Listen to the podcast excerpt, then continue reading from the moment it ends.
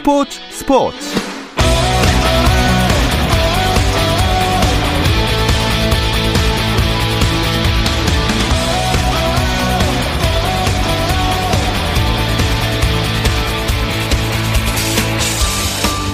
스포츠가 있는 저녁 어떠신가요? 안녕하십니까 아나운서 박태원입니다. 오늘 하루 스포츠계를 돌아보는 스포츠 타임라인으로 스포츠 스포츠 출발합니다.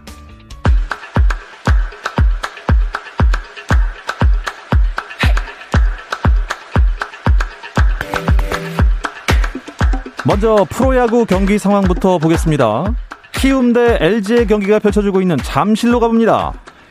1위 NC와 2위 키움이 반경기 차, 그리고 키움과 3위 LG가 1.5경기 차로 2연전 결과에 따라 상위권 순위표는 얼마든지 달라질 수 있는데요. 오늘 경기 6회 초 팽팽합니다. 1대 1입니다.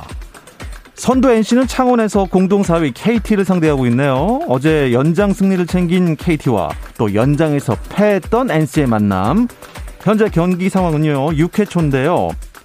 아, NC가 8대 4로 KT에 앞서 있습니다. 또 공동 4위 두산은 기아와의 원정 경기를 치르고 있습니다.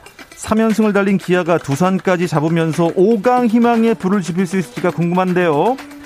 양현종 대 유이건의 선발 맞대결도 관심을 모은 이 경기 현재 5회 말 3대 1로 두산이 앞서 있습니다. 부산 사직에서는 삼성과 롯데 대결이 펼쳐지고 있습니다. 아, 경기 현재 5회 말인데요. 삼성이 롯데 7대 3으로 앞서 있습니다. 대전으로 가보겠습니다. SK와 한화가 만났는데요.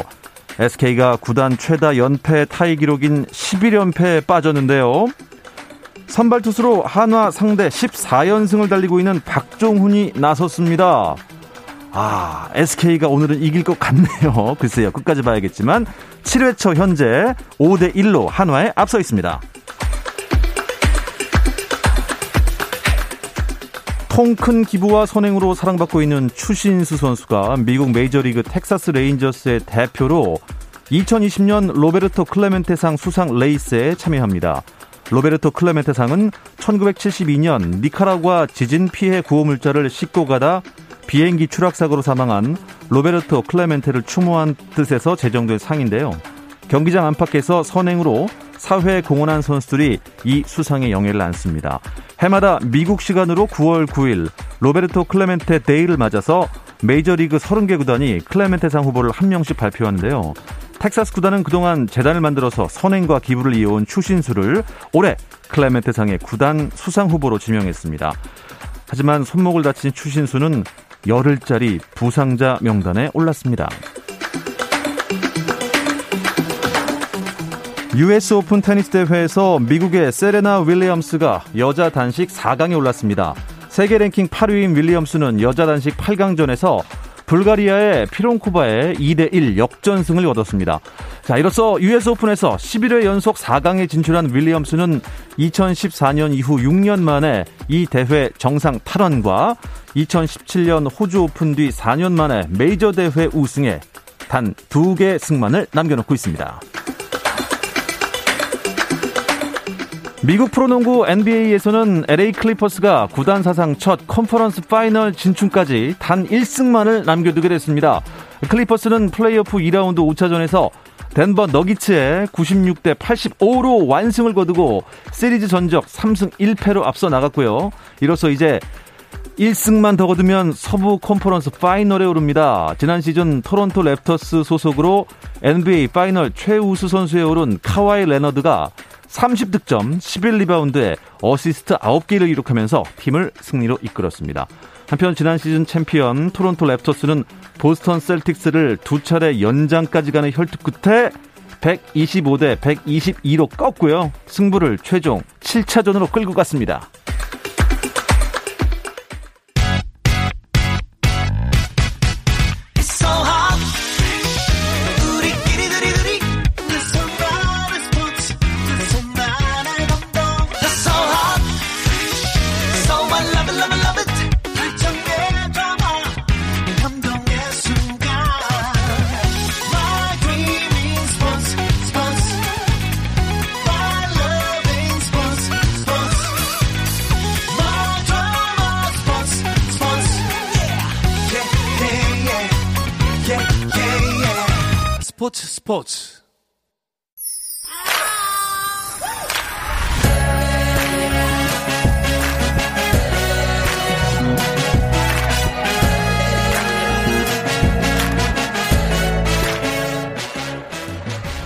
목요일입니다. 목요일에는 해외 축구 이야기와 함께하고 있죠. 라디오의 발롱도르를 꿈꾸는 이건과 김종용의 랄롱드를 시작하도록 하겠습니다. 자, 풋볼리스트 김정용 기자 나오셨습니다. 안녕하세요. 안녕하세요. 김정용입니다. 네, 아, 저는 처음 뵙겠습니다. 네, 처음 예. 뵙습니다. 아, 네. 예. 아, 그리고 이건 기자는 지난주까지 스튜디오에 나왔다고 하는데 영국으로 다시 돌아가셨다고 돌아갔다고 들었습니다. 연결해 보겠습니다. 아, 이건 기자 안녕하세요. 네, 안녕하세요. 영국 이건입니다. 예. 아, 이건 기자 그 스튜디오에서 한번 뵙나 했는데 영국으로 다시 가셨다고요.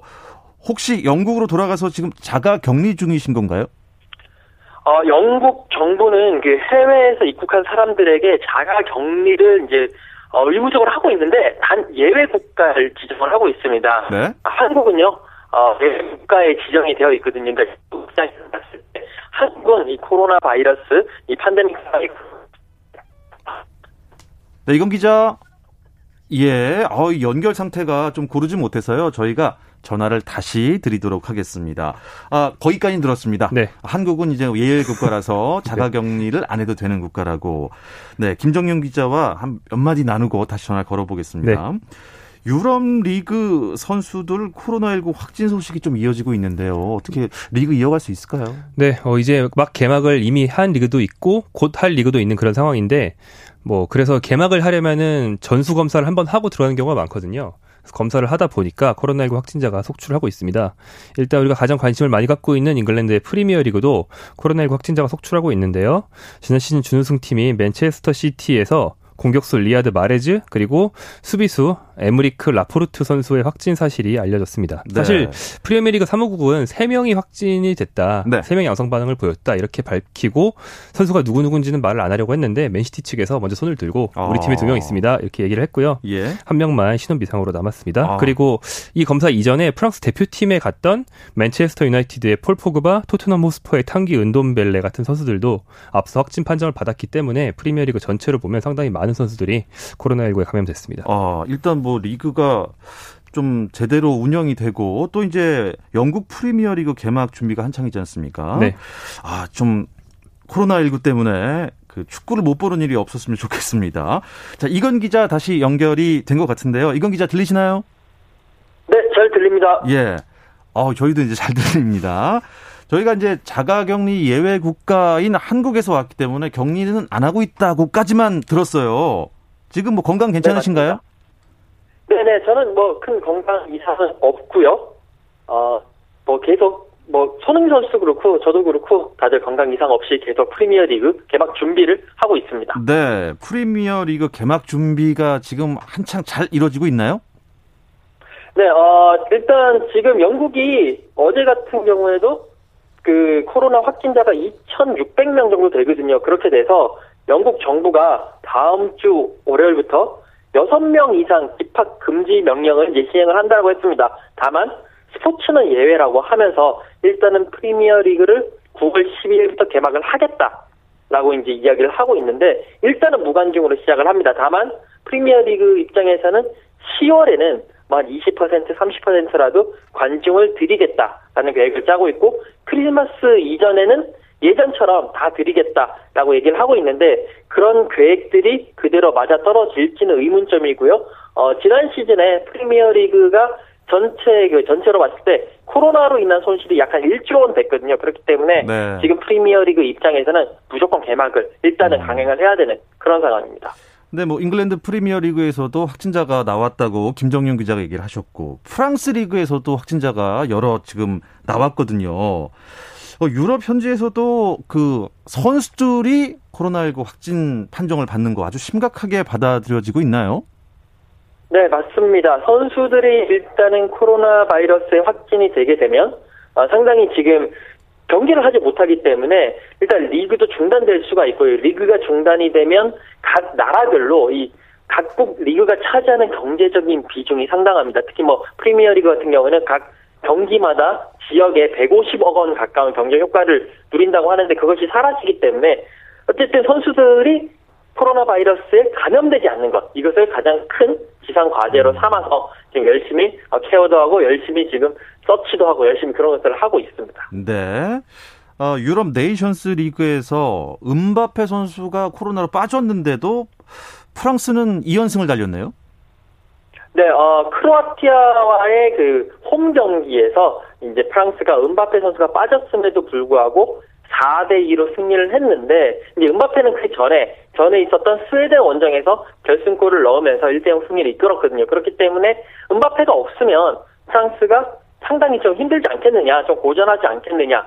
라고 이제 예상을 했습니다만 은바페가 없는 자리에 앙투안 그리즈만이 있었고요. 그리즈만이 1골 1도움을 기록을 하면서 이제 승리를 이끌었고 프랑스는 리그 A 3조에서 2연승을 달렸습니다. 그러나 그 포르투갈이 또 승리를 하면서 포르투갈의 골득실 차에 밀리면서 지금은 조 2위를 기록하고 있습니다. 네. 자, 유럽 네이션스 리그에서는 또 어떤 결과들이 나왔는지 김정용 기자가 결과 정리해 주시죠. 네, 네이션스 리그는 1부에서 4부까지 이제 디비전 시스템으로 되어 있는데요. 1부 리그에 속하는 리그 A만 살펴보겠습니다. 네.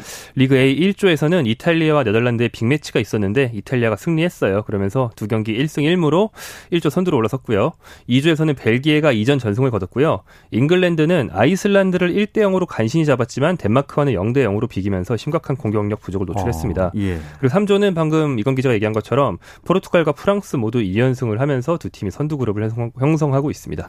크리스티아노 호날두 선수가 이 선두 그룹을 만드는데 큰 도움을 준 것 같아요. 네. 대기록을 네. 세웠죠? 네, 어, 유럽 최초 A매치 100골 돌파인데요. 이게 와. 유럽 최초라고 하면은 사실 약간 감이 안 올 수도 있는데 이렇게 말하는 게 나을 것 같아요. 전 세계 축구 역사상 두 네. 번째 100골 돌파입니다. 아. 첫 번째 돌파를 한 선수는 이란의 그 공격수 알리다에이 선수. 네. 이 선수는 예전 96년도에 한국 상대로 4골을 한 경기에 넣은 적이 있어서 그 한국 사람들이 굉장히 공포의 공격수로 기억하기도 하는 기억합니다. 선수인데 네. 저는 못합니다. 저는 어리기 때문에. 저 기억합니다. 네, 아무튼 그 선수인데 이 선수가 역대 A매치 최다골인 109골을 가지고 있거든요. 예. 이 선수만 100골을 넘겼는데 호날두가 이번에 두 골을 몰아치면서 101골로 두 번째 100골을 넘긴 선수가 됐고요.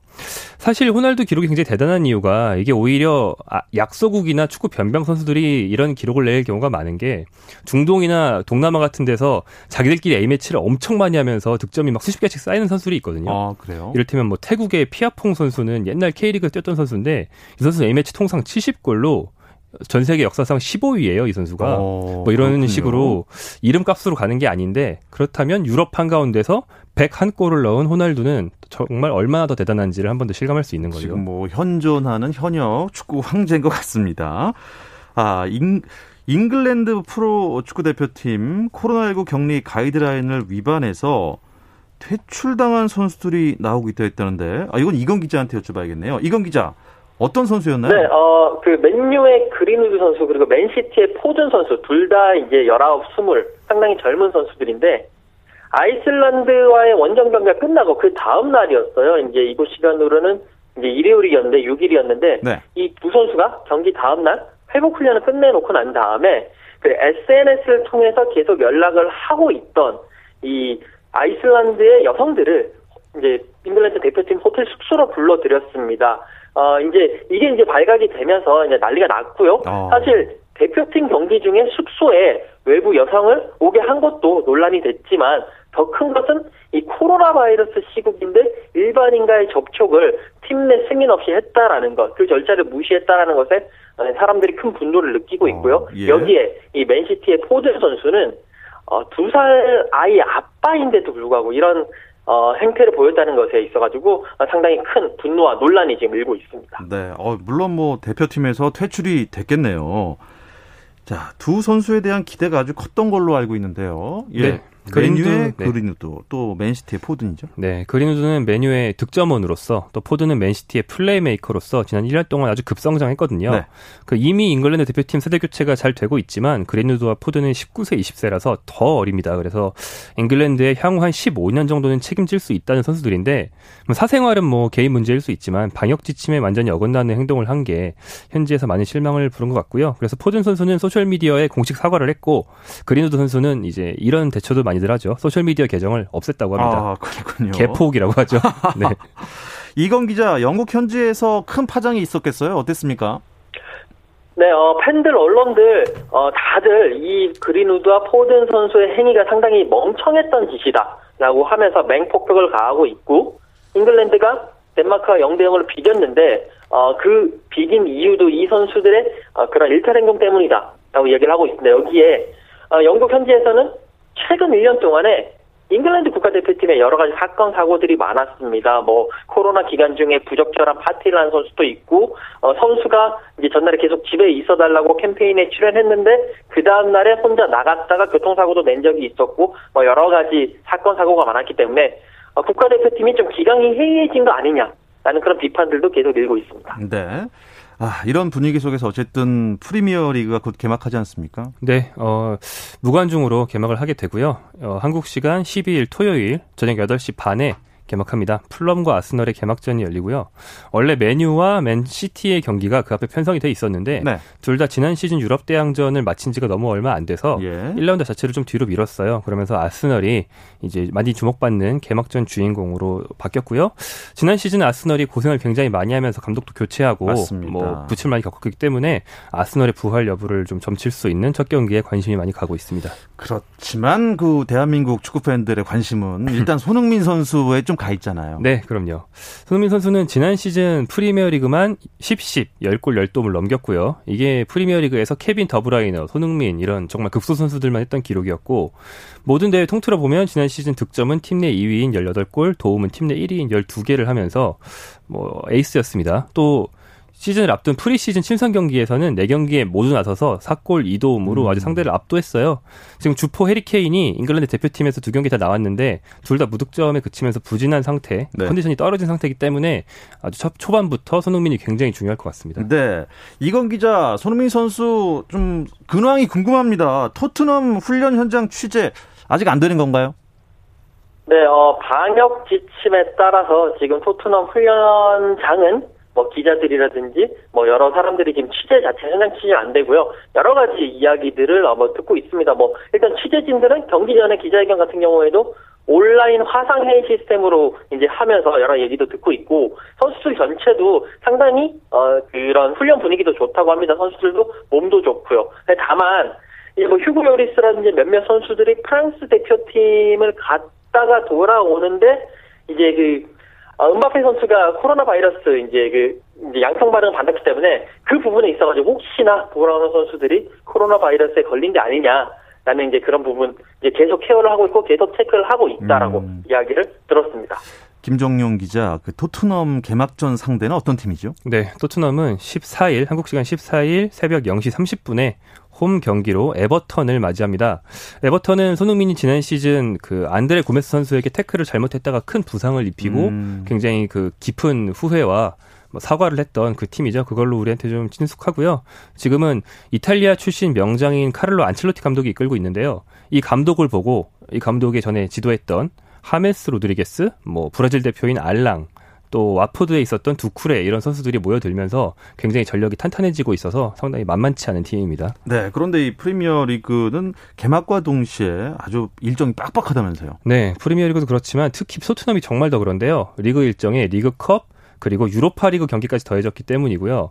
어, 다음 달 3일까지 3주간 최대 9경기를 치를 수 있는 굉장히 빡빡한 즉 매경기 사이에 3일 사이 간격밖에 없는 일정이고 토트넘 일정이 더 기막힌 건 이동거리 때문입니다. 그 유로파리그 예선을 하게 됐는데 네. 이게 아, 어, 라이벌 아스널이 FA컵 우승하면서 원래 유로파리그에서는 조금 더 높은 단계로 직행할 수 있던 토트넘을 완전 예선으로 떨어뜨린 거거든요. 어... 그래서 예선 첫 경기 상대가 불가리아. 예. 어... 그리고 그걸 통과하면 그 다음 예선 상대도 마케도니아 아니면 루마니아. 이런 식으로 동유럽 원정을 무조건 두 번은 가야 하고 두 번째 동유럽 원정을 갔다 오면 3일 뒤에 바로 메뉴 원정까지 가야 되는 뭐 거의 지옥의 일정입니다. 아, 이 정말 숨 돌릴 틈이 없겠습니다. 이건 기자, 이 손흥민 선수 이번 시즌 활약을 예상해 본다면 어느 정도까지 예상하십니까? 네, 뭐 김승현 기자도 이야기를 했지만 손흥민 선수가 지난 시즌에 텐텐 클럽에도 가입도 하고 어, 또 정규리그 예전에 이제 14골까지도 넣은 적이 있거든요. 근데 올 시즌 프리시즌에서 4경기에서 4골 2도움에 마지막에 상대의 골까지 막아내는 1블럭까지 보여주면서 상당히 좋은 모습, 거기다가 경기력도 상당히 그 피크를 찍었다라고 보기 때문에 이번 시즌도 부상이 없다면 어, 5시즌 연속 리그 두 자릿수 득점은 가능할 것 같고 잘하면 정규리그 최다 14골 기록을 넣은 것도 좀 경신을 하지 않을까라는 긍정적인 그런 전망 전망들이 많이 나오고 있습니다. 네, 기대해 보겠습니다. 자, 2020-2021 시즌 프리미어리그 전체 판도도 짚어보고 싶은데요. 이야기 잠시 쉬었다 와서 나누겠습니다. 어, 골이에요, 골이에요! 골을 기록합니다! 오늘 경기 놓쳤다면 KBS 1라디오 스포츠 스포츠 박태훈 아나운서와 함께합니다. 네, 해외 축구 이야기 나누고 있는 라디오의 발롱도르 이건 김정용의 랄롱도르 듣고 계십니다. 풋볼리스트 김정용 기자 또 영국에 있는 이건 축구 전문 기자와 함께하고 있습니다. 아, 새 시즌을 맞이하는 이 프리미어 리그에서요. 어떤 팀이 가장 큰 전력 변화를 가져왔다고 볼 수 있을까요? 아, 이 질문이 굉장히 쉬운 게 이견이 없습니다. 이견 없습니까? 네, 코로나19 때문에 다들 돈을 못 쓰는 상황에서 예를 들면 리버풀은 어, 약 300억 원 정도. 유럽 명문 구단 치고는 정말 적은 돈인데 이 돈이 없어서 세계적인 미드필더 알칸타라 영입을 못할 정도로 다들 선수를 영입을 못하거든요. 근데 첼시 한 팀만 선수를 어, 굉장히 많이 수급하고 있습니다.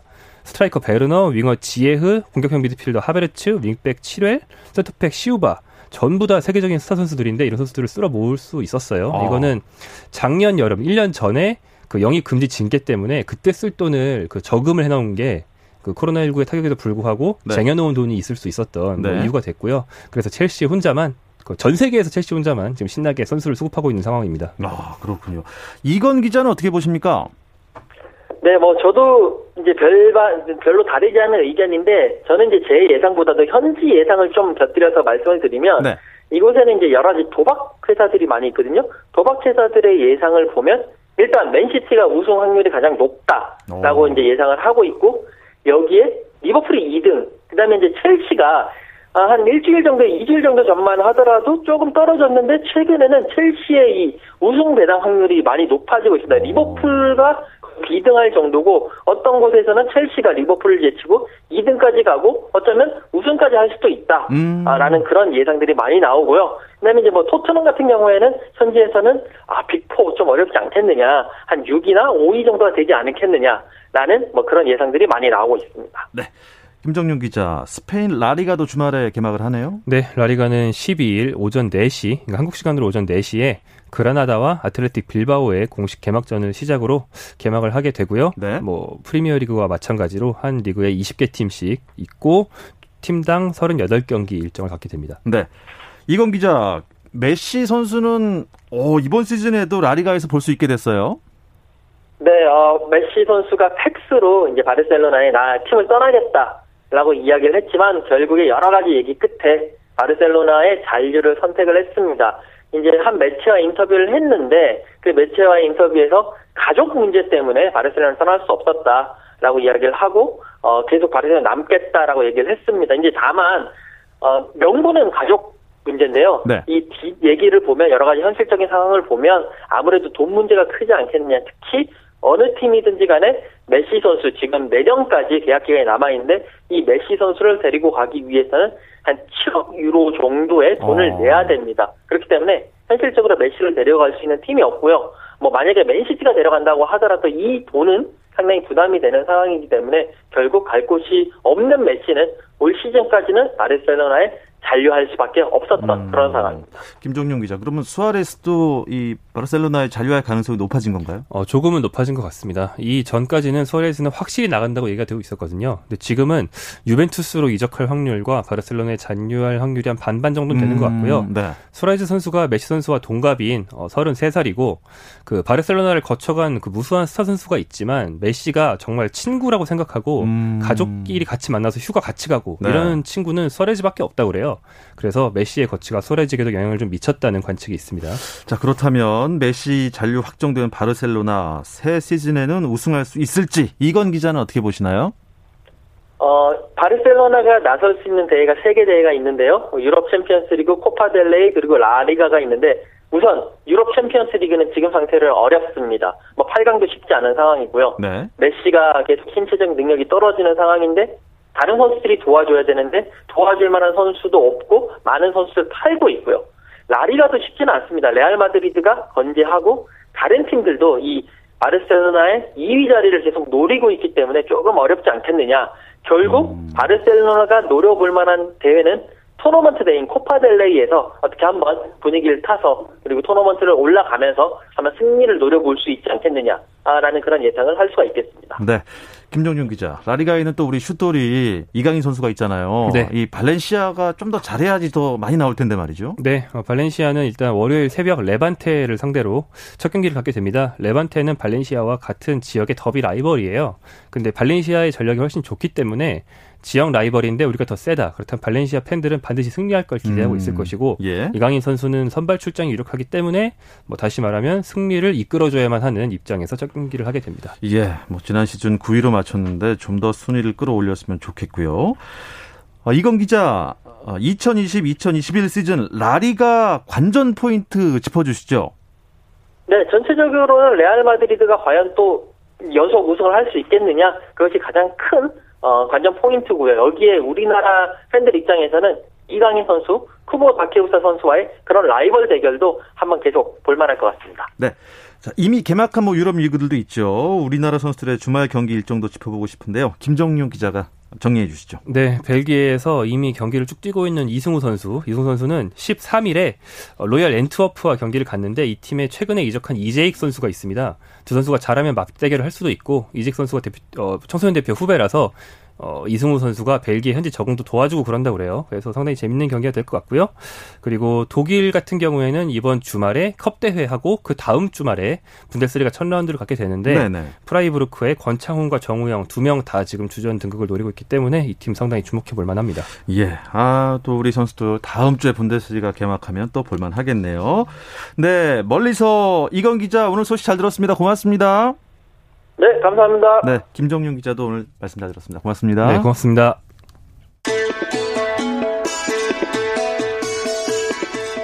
네, 스포츠 스포츠의 목요일 코너 이건 김정용의 랄롱도르 마치겠습니다. 저는요, 내일 저녁 8시 30분에 다시 돌아오겠습니다. 여러분 바쁘시더라도 KBS 일라디오 스포츠 스포츠는 꼭 들어주시기 바랍니다. 지금까지 아나운서 박태원이었습니다. 스포츠 스포츠